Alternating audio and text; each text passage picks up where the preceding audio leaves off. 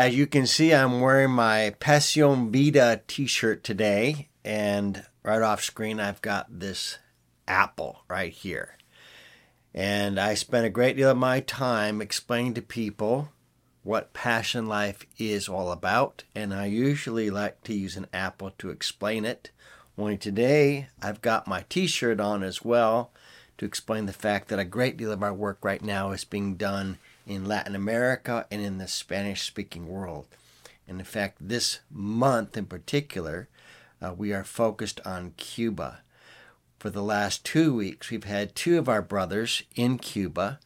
Uh, Pastor Sandy and Anderson have been traveling from Havana to Santiago, Cuba, meeting with pastors and uh, teaching the Word of God to them about the sanctity of human life and building some relationships of trust and really trying to develop with the Christian leaders across the island a strategy for raising up an army uh, of Christian Good Samaritans who are going to rescue the innocent one, one mother at a time.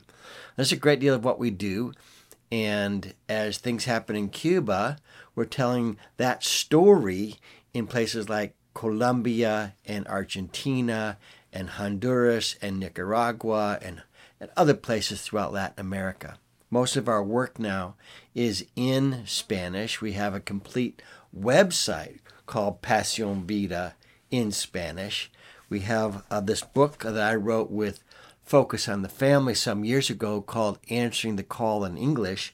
It's now available in Spanish called The Question of Life and Death that we hand out to many pastors and leaders in Latin America to help them think through what the Bible says about the sanctity of human life, about the shedding of innocent blood, about how to see abortion as an entry point for the good news of the gospel, both to those who have experienced the trauma of abortion and need to know that forgiveness and freedom from guilt, and those who are facing abortion or being pressured into it, and helping them to, to put their hope in God and to give give uh, life a chance, as we say.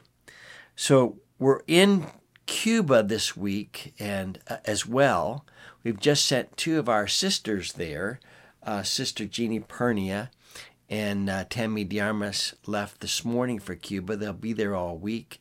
Their focus in Cuba is to interview uh, young mothers who've experienced the intervention work of the Christian community in Cuba that have been trained through Passion Life.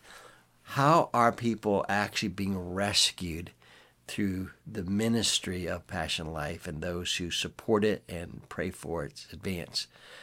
What kind of pregnancy help ministries are being started in Cuba? And are they being done in a way that it can multiply and spread across that island? There's a couple things about Cuba you might want to know about. Number one, Cuba is number one in the world in terms of abortion rate. Obviously, there's a lot more abortions in places like China, India, uh, uh, Vietnam, and so on it's a small country, but by the rate of abortion, meaning uh, uh, compared to the population, it is number one in the world. It's the most oppressive place and the most dangerous place for an unborn child to try to survive. And so it seems appropriate that we at Passion Life would target the neediest places and go there with a kind of a whatever it takes attitude. And I'm always hoping that more and more people will join us in this effort. And that's why I bring out the apple to explain what we do in places like Cuba.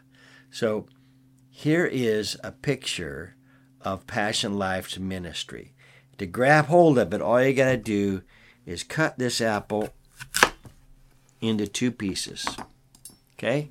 Half of our mission is the Bible and Christian leaders and teaching them how to teach the people of God the will of God using the Word of God. Very simple. That's their job as pastors and leaders is to teach the Word of God. So we want to equip them to be really good teachers.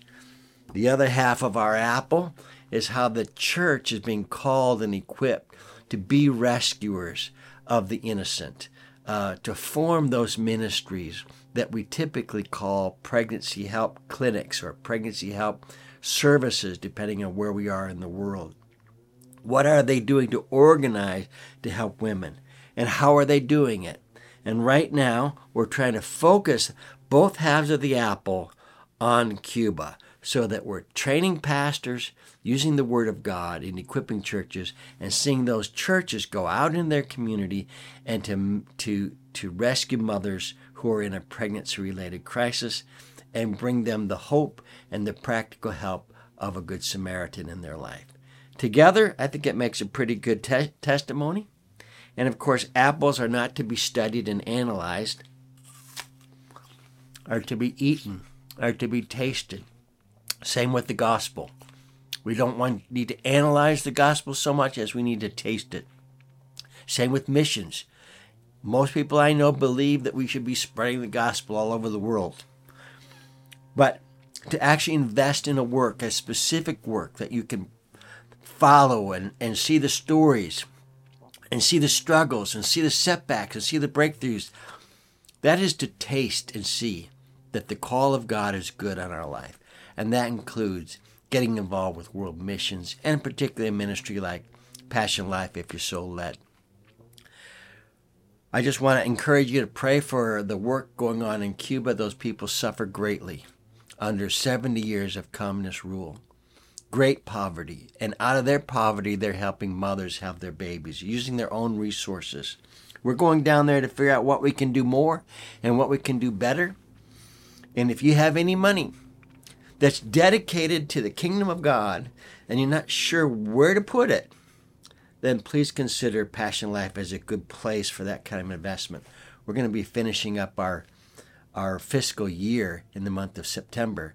So I love to to see any last minute partners come forward. And again, uh, if you have something that you want to give and you want to invest in in the kingdom work, come and taste the apple that is Passion Life, and particularly right now the work that we're doing in Latin America and specifically in Cuba. I think you'll find that it's it's worth the sacrifice and it tastes pretty good.